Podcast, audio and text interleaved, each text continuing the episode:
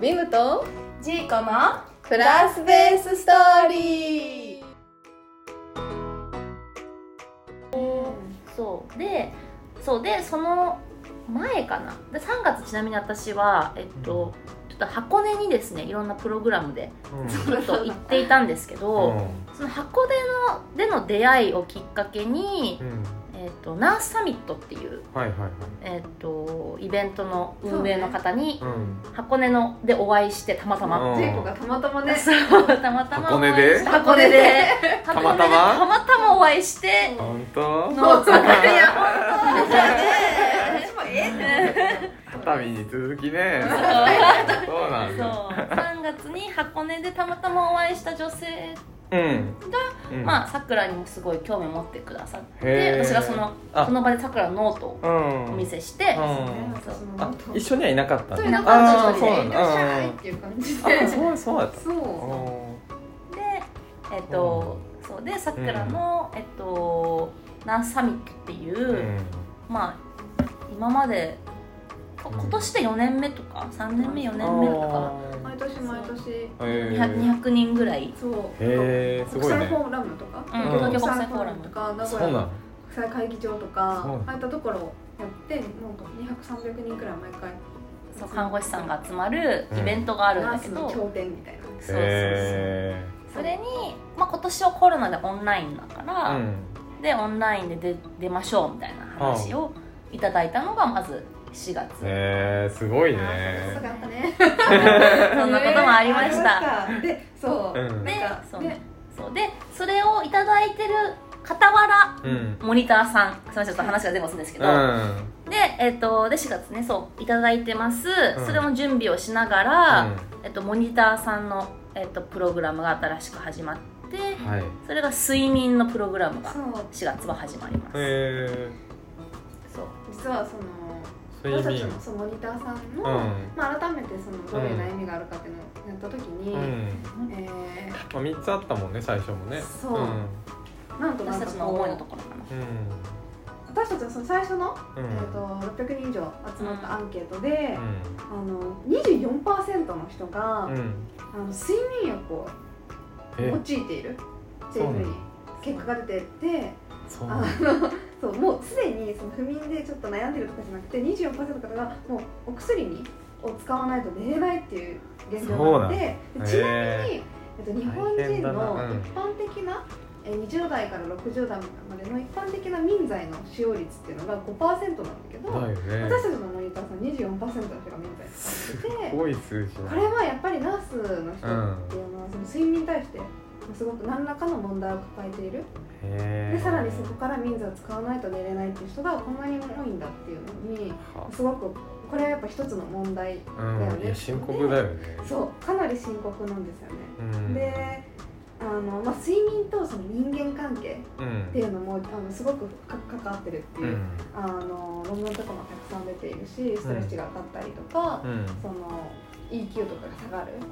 共感能力が下がるとか、っていうので、まあ、人間関係にも悪化してるっていうのを思ったから、なんかそういった私自身は心療内科でその不眠外来、不眠症の方の外来とかっていうので、使われているそのプログラムとかも今実際にあるので、そういったものがじゃあナースの人には効果的なのかそうじゃないのかっていうのを、その時から検証していこうっていうなんかね、でナースの人が睡眠ちなみに、やっぱり問題大きい一番の理由は、まあ、シフト制の勤務体系ですね、やっぱり例えば夜勤ってね、1回あるだけでも結構睡眠サイクル崩れると思うんだけど、ナースさんたち日勤と夜勤がミックスバラバラ、ごちゃ混ぜっていうのが当たり前なそうだよね、生活をしてるので、ずっとなんか時差ボケみたいな、それは間違いなく睡眠おかしくなるよね、なるそう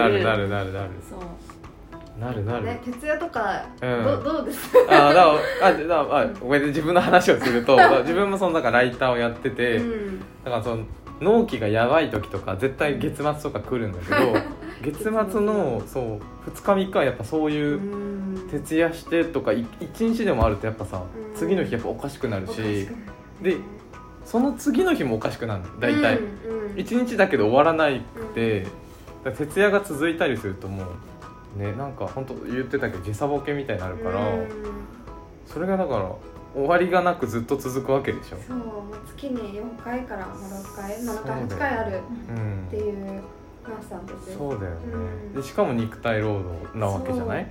で緊張感もあるしね。そうそうそう。で頭も使うわけでしょ。そうめちゃめちゃしんどい。なんかね、もう想像しただけで怖いんだけど、まずね、俺はできない多分。なんか結構睡眠不足での状態。一回徹夜すると、飲酒をした後のなんかなんていうかな、認知レベルと同じくらいになる。飲酒？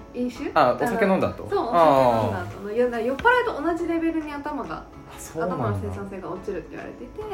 でもナースさんたちって、まあ、夜勤いろんな3交代とか2交代とかってあるんですけど、2交代の人たちは8時間と8時間で16時間勤務があって、その間に2時間とかの睡眠時間は一応あるんだけど、これも実際ね、現場によっては、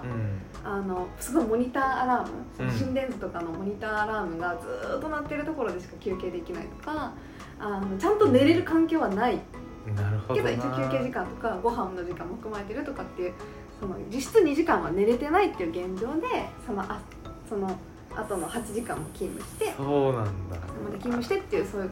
なんか体制があったりして、なんかすごくこう、ね、脳も体も疲れてるような状態で、で緊張感だし、ミスはしてはいけないし、命が使ってる現場でっていうね、いろんな要因がありますよね。そうなので、それに対して1ヶ月のプログラムで、ストレッチだったりボディスキャンっていう、手法だったりとか、2、3個だね、自律神経訓練とか、実際の心療内科不眠症外来で使われてるプログラムを、実際のナースさんたちにもちょっと手軽にできるようなアレンジをして、ちょっと少なくして、そうそう、少なくしたりとか試したっていうのが、4月から5月にかけて1ヶ月間やって、そういう睡眠の検証をしました、はい、それについてもね、ちょっとまた詳しくいつか話したいなとは思ってるんだけど、そうそう。